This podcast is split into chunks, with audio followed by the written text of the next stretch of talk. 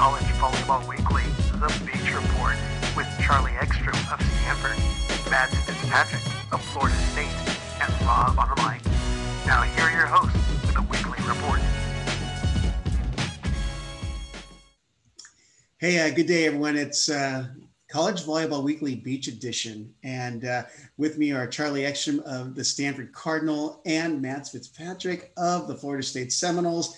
And it's a very, very intense, exciting, and just bomb week because this weekend is the NCAA Collegiate Beach National Championships at Gulf Shores, Alabama, which is where both of my uh, contributors are. Thank goodness, because mm-hmm. if one of you weren't, I'd feel really bad. So, yeah. um, ladies, thanks for joining me. I know it's late uh, Central Time for you, but you know this is a big weekend, and uh, I uh, before we jump into everything uh, Collegiate Beach Championship, uh, let's talk about some of the stuff that that's happened in these last few days. And I wanted to jump into the AVCA Top Flights Award, and I know that that some of you are very familiar with some of those faces played against them, know them as friends, played during juniors and clubs. So um, I wanted to jump into that particular topic this week. And um, with that, let's. I wanted to start with number five pairs. The top three that were listed: Audrey Nourse and Nicole Nourse of USC, 25 and three record.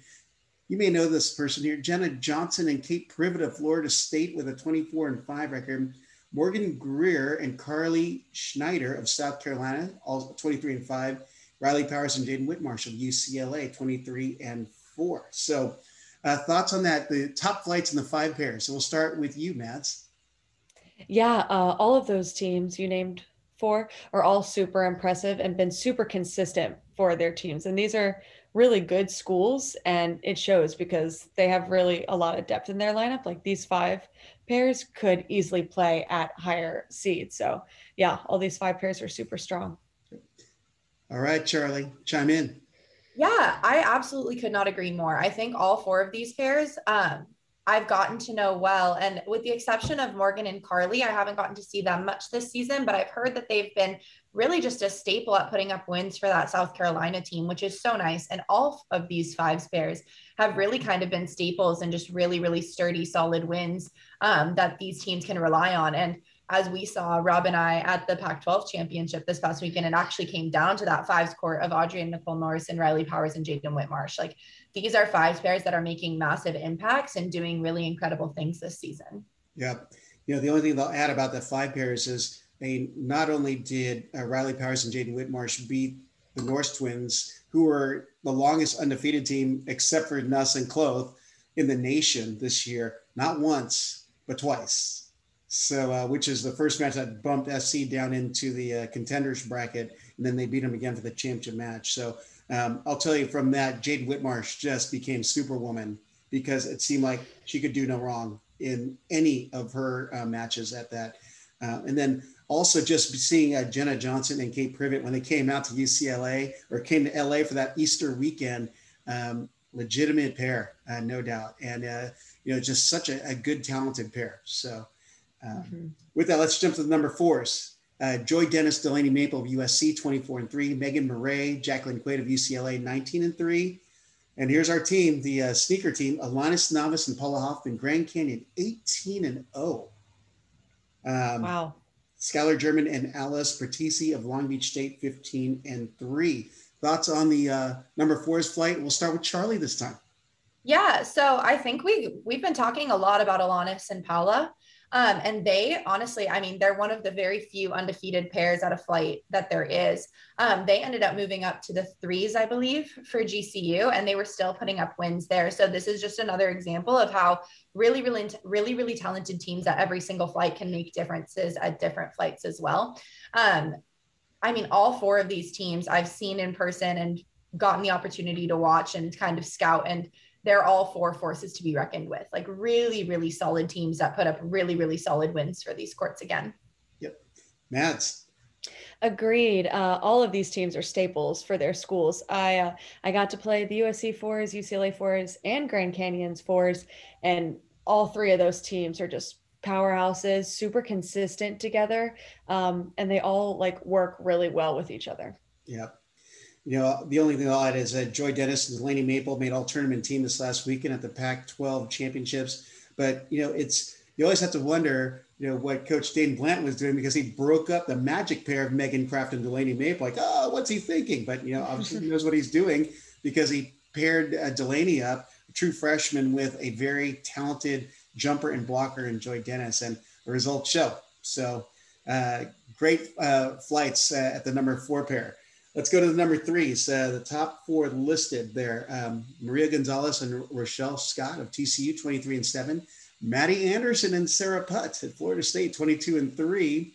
Ashlyn Raznick Pope and Tony Rodriguez of LSU. Then Jesse Pritchard and Savannah Slattery of LMU in the number four spot. Now let's go to uh, Mads on this one. Thoughts on the number three uh, flight?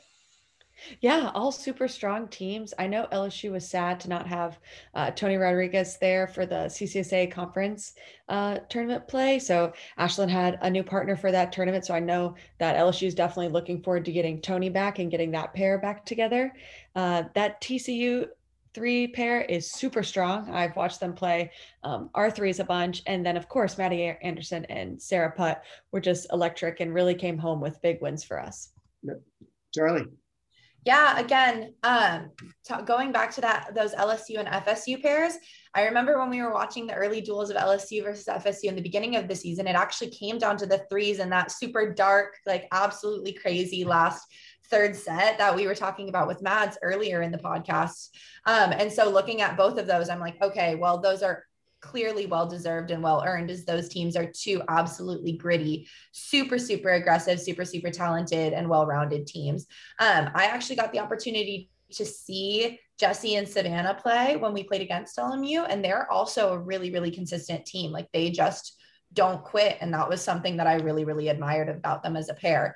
And I've heard, I haven't gotten the chance to see any of TCU's pair, TCU pairs play, um, but I've heard incredible things about this threes pair that they're putting up a lot of solid wins there. Yep.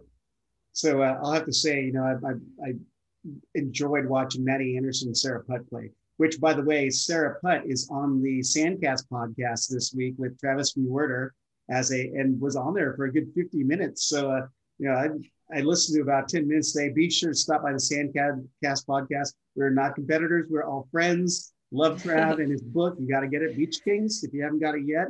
Um, but you know, Sarah Putt is a solid, solid athlete, and she has got a whip of an arm. And I can tell you, she is one of the most entertaining players I've seen this year play this year. But um, I wanted to jump over to Jesse Pritchard and Savannah Slattery. Savannah Slattery is another bomber. She is one of the most aggressive players I've seen, and you wouldn't know it if you saw her. If you judge a book by its cover, because and she is a fiery athlete on the court, uh, and she was on fire. Uh, all the times I've seen her against UCLA and USC, uh, Jesse Pritchard's solid jumper and defender behind her. So that definitely is a great choice. But those are the two that really stuck out my my mind. Um, Ashlyn Raznick Pope and, and Tony uh, Rodriguez. I didn't realize that Tony was out of the CCSAs because you know that was another strong team I got to uh, do play by play for in one of the duels. So um, yeah, that's a that's a big piece to be missing in a in a major oh, yeah. oh yeah, that was a huge loss for LSU. So I know they're definitely excited to have her back for the Natties. Wow, they're going to bring the big guns. Mm-hmm. All right, let's jump to the the number two flight, which I forgot to mention the criteria for the top flight award is these pairs had to play at least 15 duels together and have a 75% or better winning record. So that is what qualified them to be in this. So as you get higher, you're going to see le- uh, a lesser amount of candidates or teams in there because the other ones I've only listed the top four. We're down to like the final, just the four in the number two pairs flight or in the number two flight. So TCU, uh, Olivia Blackburn and Hallie Brockett, uh, 26 and 5. Kira Rutz and Tori Van Winden of Florida State, 25 and 2. Dev Newberry, Lindsay Sparks of UCLA, 13 and 3. Addison Hermstead and Samantha Mehiman of Tulane, 12 and 4. So uh, let's start. I think I let's go to you, Mads, and start this one. I forgot who actually went first last time. yeah, yeah. So I got to watch uh, TCU's twos play R twos like twice a couple of weekends ago, and they were so strong. Haley is super uh, scrappy back there, and Olivia's a really big block. Um, and then, of course, Kira and Tori have been just our most dynamic and consistent pair throughout the whole season, constantly winning. We know we can rely on them. Uh, so, fantastic pair. I got to see Devin and Lindsay uh, play at UCLA, and I'm just so impressed by how quick Lindsay is on defense, and then also how big of a blocker Devin was. Um, and then I got to see this Tulane team a few times, and they're just super fiery and probably Tulane's most consistent team for sure. Yep. Charlie, what you got? Yeah.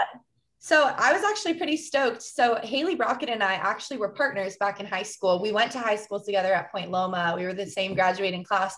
So I was super stoked to see a fellow pointer up at the top of this flight two list of the AVCA Not top a pointer, flight. but a pointer dog, just in case people are. Yes, yes, yes, yes. Um, no, but I they've been doing incredible things this season. They've been, again, like Mads was saying, one of the most consistent wins that TCU has been able to put up at that flight. Um, and then obviously we've known Kira and Tori. They were an early AVCA pair of the week. They've got some of the best chemistry of any of the pairs that we can see nationwide. And so I mean, it's incredible. 25 and two as a record at the twos is a really, really great record to have. Yeah. Um, and then Devin Lindsay, I mean, I thought it was so fun to have this pair brought back together. They do incredible things together and have incredible chemistry. Um, and I think that it was so fun to see them come back after being partners in the youth circuit for so long to kind of see that little bit of a bring back in that partnership and see them do so well this season. Yeah, oh, good calls. You know, the only thing that I'll add is, you know, knowing Kira Retz and uh, Tori Van Winden, when I saw them in person, their game has elevated to such a higher level than when I saw them last. It doesn't surprise me with the record they had. Um, the only other thing is with Lindsay Sparks, that girl can play at any spot and be a winner. Um, you know, a couple times this last weekend, she got stuck on the block and actually got blocks um, because they're not switch blocking. She's a defender, but every time that you see her at the two, threes, and even the fours, this girl knows how to win and she knows how to be aggressive on defense and get it done. So, you know, Lindsay Sparks is, is like such an incredible utility player, great asset for the Bruins and Stein Metzger. So, Absolutely agreed. Okay, this is weird. This is how big it gets in the number one flight. There are one, two, like over 10 people listed, and we can easily talk about all of them. And uh, um, I don't know if you guys have your list up, but for our listeners, I'm going to just read the top four, but hopefully we can mention some of the other people who are listed in that number one flight. Uh, Taryn Kloth and Kristen Nuss, no shocker there, LSU, 32 and 0. Amazing. Daniela Alvarez and uh, Tania Moreno Mateeva from TCU, 26 and 7. Lexi Denaburg Savissimo at UCLA, 29 and 6. Federica Frasca and Roberta Ribeiro from FIU at 22 and 6. And I'll stop there, but we don't feel limited to talk about those ones I mentioned. Feel free to jump into the other ones because there are so many in there. So let's start with uh, Charlie on this one. Yeah. So I think the pair of the year that we've been talking about has been Taryn and Kristen. 32 and 0 is an incredible record to have as a pair. They're the only undefeated pair that has stayed undefeated regardless of flight this entire season nationwide that I've seen. And they're really, they just do incredible things. Kristen is the winningest player in collegiate beach volleyball now, and she has earned that title. I think she has over 130 wins to her name now, which is mm-hmm absolutely incredible um, to do in five years. I mean, just ridiculous. Um, Daniela and Tanya were the first AVCA pair of the week, and they're a duo of freshmen. Um, and so, I mean, they're doing really, really incredible things for TCU again. And then Lexi and Savvy are familiar faces. I've played them quite a few times this season. Um, and they really, I don't know. I mean, Lexi is so ridiculously dynamic, and we've all known that Savvy has been dynamic forever. And I think something that they do really well is that they bring out that dynamicism. Dy- I'm going to struggle on that word, but they just bring out that like inner just fire in each other and they do incredible things. Yeah. All right, Mads, throw down. That was literally perfectly said. I don't have much to add. Uh, Taryn and Kristen blow my mind. A 32 0 record is unheard of in beach volleyball, collegiate beach volleyball. So that is so impressive. Uh, TCU's ones are one of the most fun teams to watch. And I'll say that over and over again. They're so wristy and dynamic, and they get things up that you wouldn't expect them to ever get up. Um, and then as Charlie said, Lexi and Savvy are just both such powerhouses and so fun to watch because they're just so strong. Mm-hmm. Well, you know, I'm going to add in a couple of mine here. Erica Brock and Mackenzie Morris of FAU. Uh, you know, I've been tracking them at the beginning of the season. They were winning and they were unstoppable. And then something happened, and come to find out, someone ended up getting uh, uh, due to COVID protocols. Uh, a couple athletes couldn't be there part of the season, which made sense as to why they had lost at the time that they did. So unfortunate for that that particular pairing, but you know, you know that they had some good athletes and they were getting some big wins at that number one spot.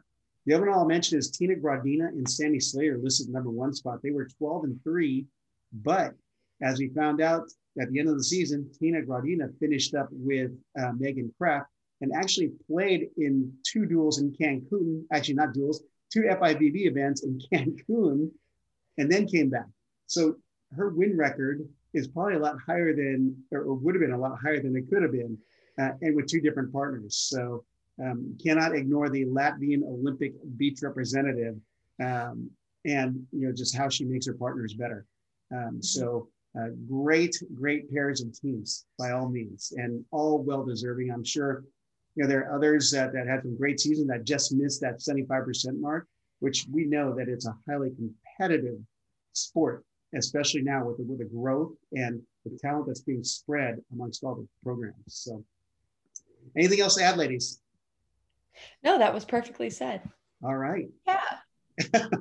well, let's jump to our favorite topic of the year that's always so controversial the polls, AVCA versus the College Beach uh, .com polls. I, am not quite sure which one I should do first, but since we were on ABC, I'm going to stick with AVCA. But um, not a whole lot of movement except for over in the, gosh, it's seven on, we'll say. Um, you got the usual suspects. Technically, um, you know, UCLA one, USC two, uh, Florida State three, LSU four, LMU five.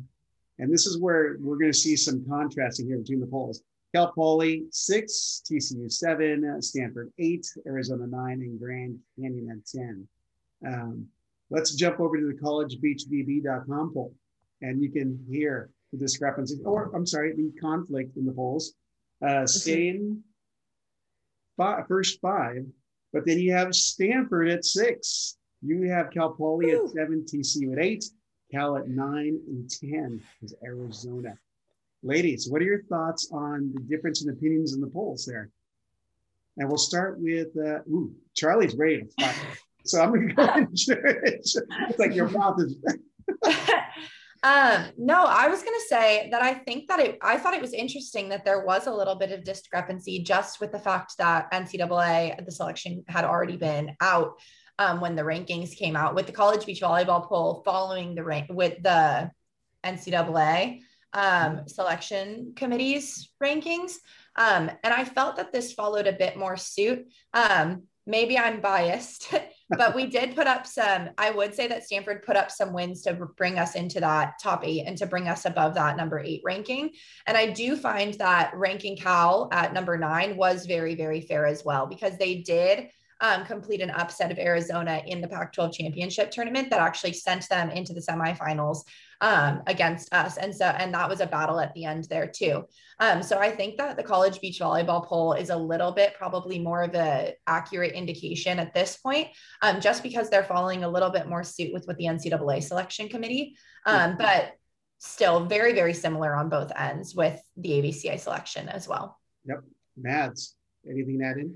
Yeah, yeah, no, I completely agree. Uh, I agree more with the college beach volleyball um, ranking just because it does align with the NCAA. And I do think that Stanford, and I'm not just saying that because you're my friend, but I do think that Stanford deserved to be higher than uh, Cal Poly and TCU. So I thought that was really cool by college beach volleyball. Yep. Well, I'm, I'm going to, for full disclosure, I actually talked to uh, Andrew Fuller, head coach of uh, Stanford, uh, before you guys departed this last weekend and uh, he showed me his breakdown. It's like, wow. And it was the uh, top 15 or top 20 wins. And by far, and he'd broken it down in the spreadsheet. I was like so impressed. He's like, at that point, Stanford had 12 top 15, top 20 wins, and the next closest person maybe had six. So, mm-hmm. um, you know, especially with the win over Cal Poly, you know, people made, uh, you know, said, oh, well, Arizona beat Stanford but they didn't realize that Stanford had beaten Arizona just a few you know days or weeks before or days before. So um, you know, I'm to me uh, the big win was was Cal Poly because that is a rock solid program that's coached well with a bunch of solid athletes. Um, so you know, I thought the collegebeachvb.com poll was more accurate. Um, but you know, regardless of whatever poll you look at, you know it comes down to tournaments, especially the NCAA Collegiate Beach Championships. But what I, I wanted to add is this: this year we had four different teams at the number one spot, including uh, Mad's FSU team.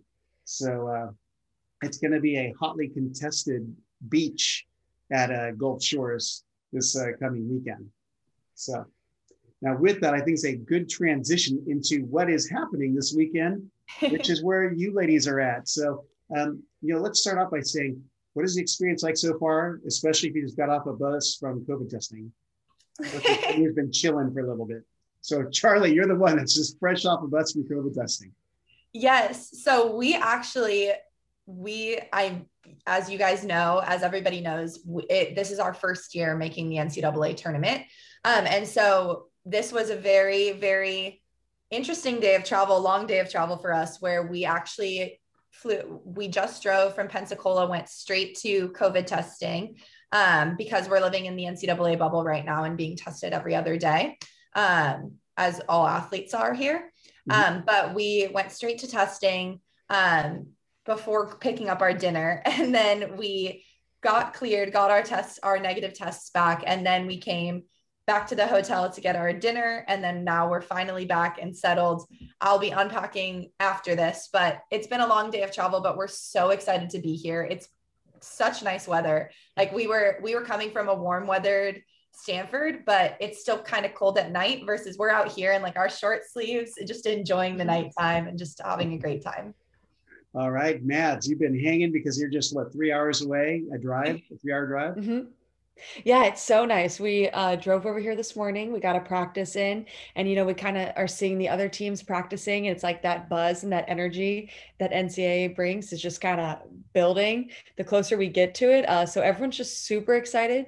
As Charlie said, we got tested, and those who were vaccinated.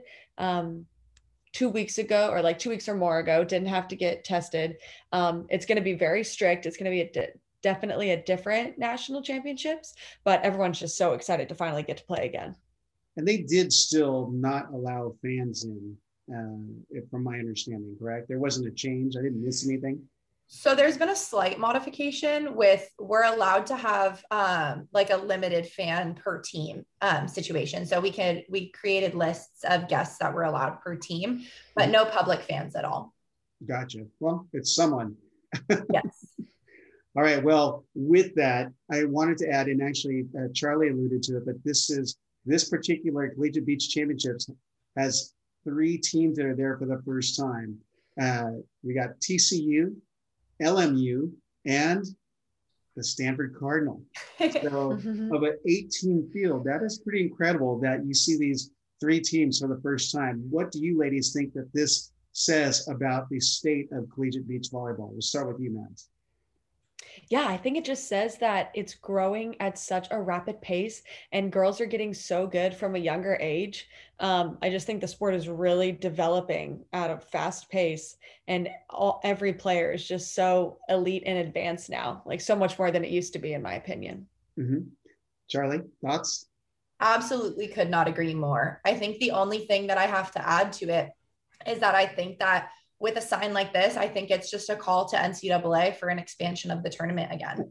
I mean, we've been talking about it all season about how an expansion of the bracket might be a better indicator of how deep this level of competition is. And with 156 teams in the NCAA now, with only eight making the NCAA tournament, um, I think that expanding the tournament to even just double the size to a 16 team bracket might be a, a little bit better of an indication of just the depth of beach volleyball and just how talented these rosters and these teams go. I mean, there is competition and good competition all the way through the top 20 rankings. Yeah, that's awesome.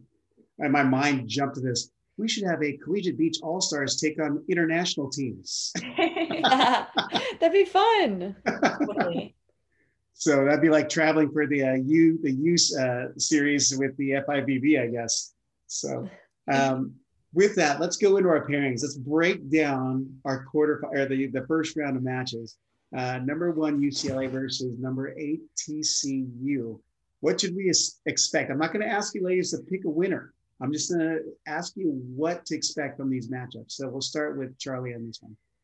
Yeah, I'm expecting a really, really gritty battle at the twos with both teams, um, with the pairs of um, Haley and Olivia, obviously, but then with the new pair of Leah and Devin, Leah Monkhouse and Devin Newberry, mm-hmm. um, they put up really solid wins for UCLA this weekend that were kind of key in that win over USC for the Pac 12 title.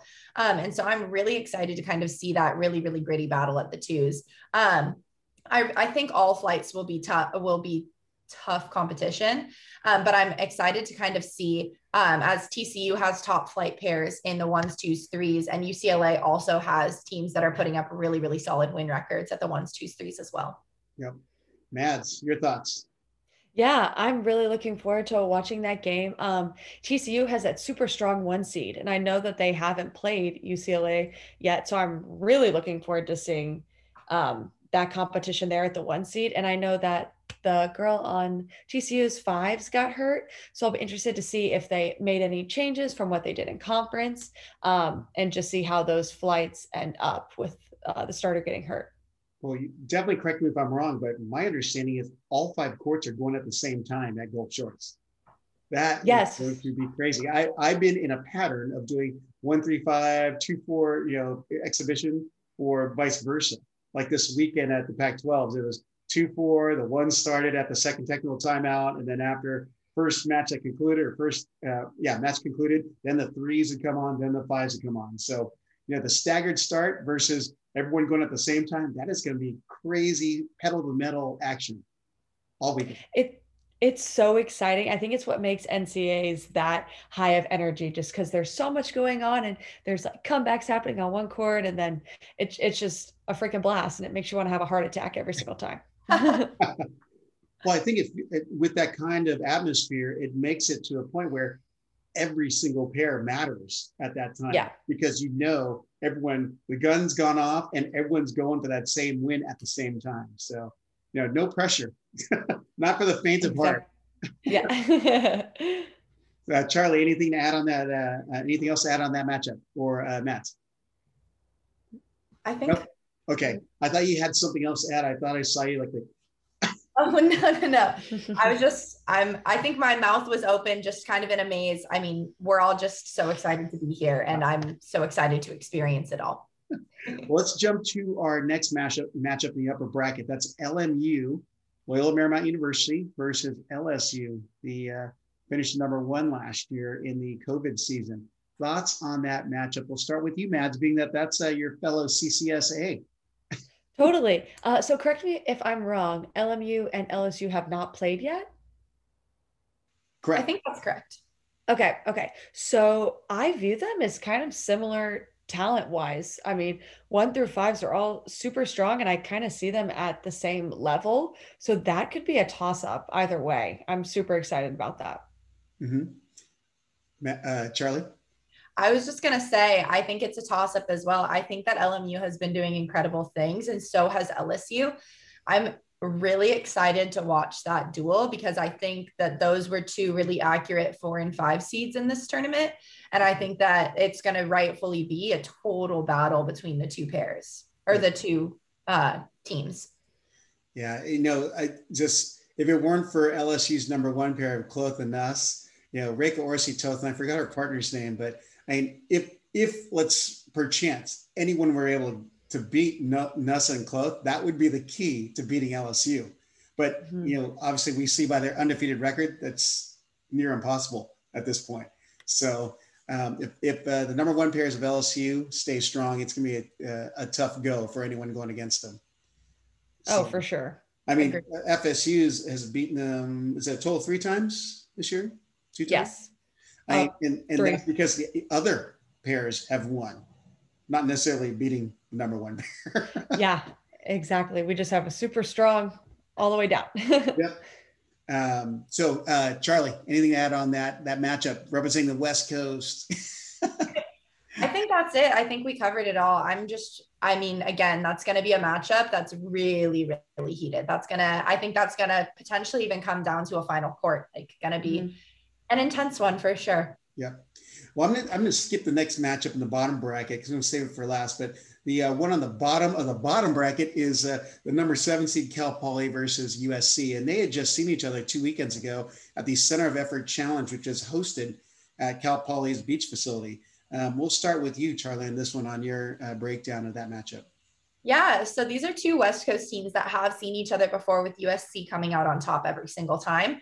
But I did see that Cal Poly was really, really putting some pressure on USC the last time that they matched up. Um, I know that Macy Gordon and Emily Sonny have been doing really incredible things at the ones pair, and Amy Uzi and Jalen Lombard have been doing have been really putting up a consistent wins at the twos as well. Um, and so I think that it's going to be Cal Poly's going to come out gritty and they're going to come out fighting for this win. Um, but it'll definitely be USC is a hard team to beat. And so it'll be interesting. Yep. Mads, anything to add? Yeah, I agree. It's hard to beat a team so many times in a row. So it will be interesting to see if Cal Poly comes out with a type of new energy that we haven't seen before against USC. And there's a possibility of an upset there, which I know everyone would love to see. we all live for the upsets. mm-hmm. Yeah, we do. you know, Cal Poly is one of the only teams I haven't seen this year, but I know just from the coaching style of Coach Rogers, um, not that that it's better than uh, Coach Blanton says, but you know that he's got something up his sleeve and he's getting the motivation out of his girls. So I expect nothing less than an, an epic battle, even though it's a two-seven seed when technically one should be an obvious favorite. But you know anything goes in this tournament, especially given the the championship nature and the atmosphere and you know, teams can be a little nervous. You know, they may not have their stuff that day. Um, you know, it's all about the grind. So uh, that'll be a fun one to watch, no doubt. So here, I got to save this one for last because it is both of your teams that are going to be facing off against each other. Number three seed Florida State against the number six seed Stanford. Um, I don't want to put you ladies on the spot, but I just want to ask, like, what should we expect from your teams as you go into this weekend? And we'll start with you, Charlie. That's the lower seed. Put me on the spot. All right. I mean, I think that Mads and I were both saying that when we found out that we were matching up against each other as the at the first round, that we both started cracking up. That we were kind of. I mean, I know that we're super excited because we've never played Florida State before. And so this is a really fresh look for both teams. And I'm really excited for what we're getting ready to do. I know that we're going to be fighting all the way through. all right, Mads, throw down. Yeah, it's always so much fun to play a team for the first time. Um, and then also they have our coach, Angela Rock, or our past coach, their new coach, uh, Angela Rock, who's amazing. So I'm sure she's going to have a lot of good strategy tips for you guys to beat us. Um, but I'm really, really excited. We're coming in just super calm, cool, and collected, and hopefully we get the job done. But it's always just so much fun uh, seeing Charlie out there, and I'm really excited for our team. You're saying that Angela Rock has the playbook, and she's like, "Here, Andrew." yeah, exactly. well, uh, you know, it's this is a thing. I, even if obviously when your team loses, uh, one of your teams lose, and then you drop down the contenders bracket, I'm actually looking forward to that contender bracket play because it is going to be even more intense because that's even a, a hotter fire on people's seats, and they're going to be up in their level of play even more so because it's either you know win or go home. So oh yeah. There's a there's a new level of intensity after you lose one and you know you only have one more loss or you're out of the tournament. So those those games are always super super intense. Yep. Well i'm hoping that uh you know this matchup here will uh, I'll get a chance to uh, see all the courts in play. I mean, I'm, I'm, i know this whole weekend is going to be exciting, and uh, I would love to see each all of it come down to that fifth court. And I mean, just the intensity of being there, particularly in Collegiate Beach, it's just one like no other. If you're actually at a at one of these duels and you're seeing teams and it come down to a third set tiebreak in the fifth set with an extended deuce set in the third, how exciting is that? It is it's so scary and exciting all at the same time. There's just so many emotions that get packed into that one moment but that's that's why we play the sport is for those feelings. Yep. Charlie anything else to add? Yeah i mean Mads hit the nail on the head. It's what we live for. It's what we play for. It's the reason why we love it so much. And so i'm i mean i'm looking forward to all that's go- that's going to come here. Yeah. Well, ladies, I shouldn't keep you much later because it is late your time, CST, but I am looking forward to seeing your teams in action this weekend. And uh, I'm looking forward to our discussion next week. And I know both of you be striving for the hardware and uh, wearing that hat, Natty Champions. So uh, um, make the big things happen. Good luck in your matches. And, you know, for that's Charlie Ekstrom of Stanford University, Mads Fitzpatrick of Florida State, who face each other in the first round, but I'm got this feeling they may see each other a second time. So uh, this weekend. But uh, ladies, thank you again for coming on to College Volleyball Weekly in our special NCAA Collegiate Beach Championship edition. You know, feel free to you know up your social media ante if you want, and I'll tag you and get it spread out, and you can uh, pump your program. So, heck yeah, yeah. Thank you so much. Hey y'all, thanks for listening to today's episode of the Viral Volley Podcast podcast. Be sure to follow Rob at Rob on the Mic on Instagram, Twitter, and Facebook, or at robonthemic.com. Check you next time.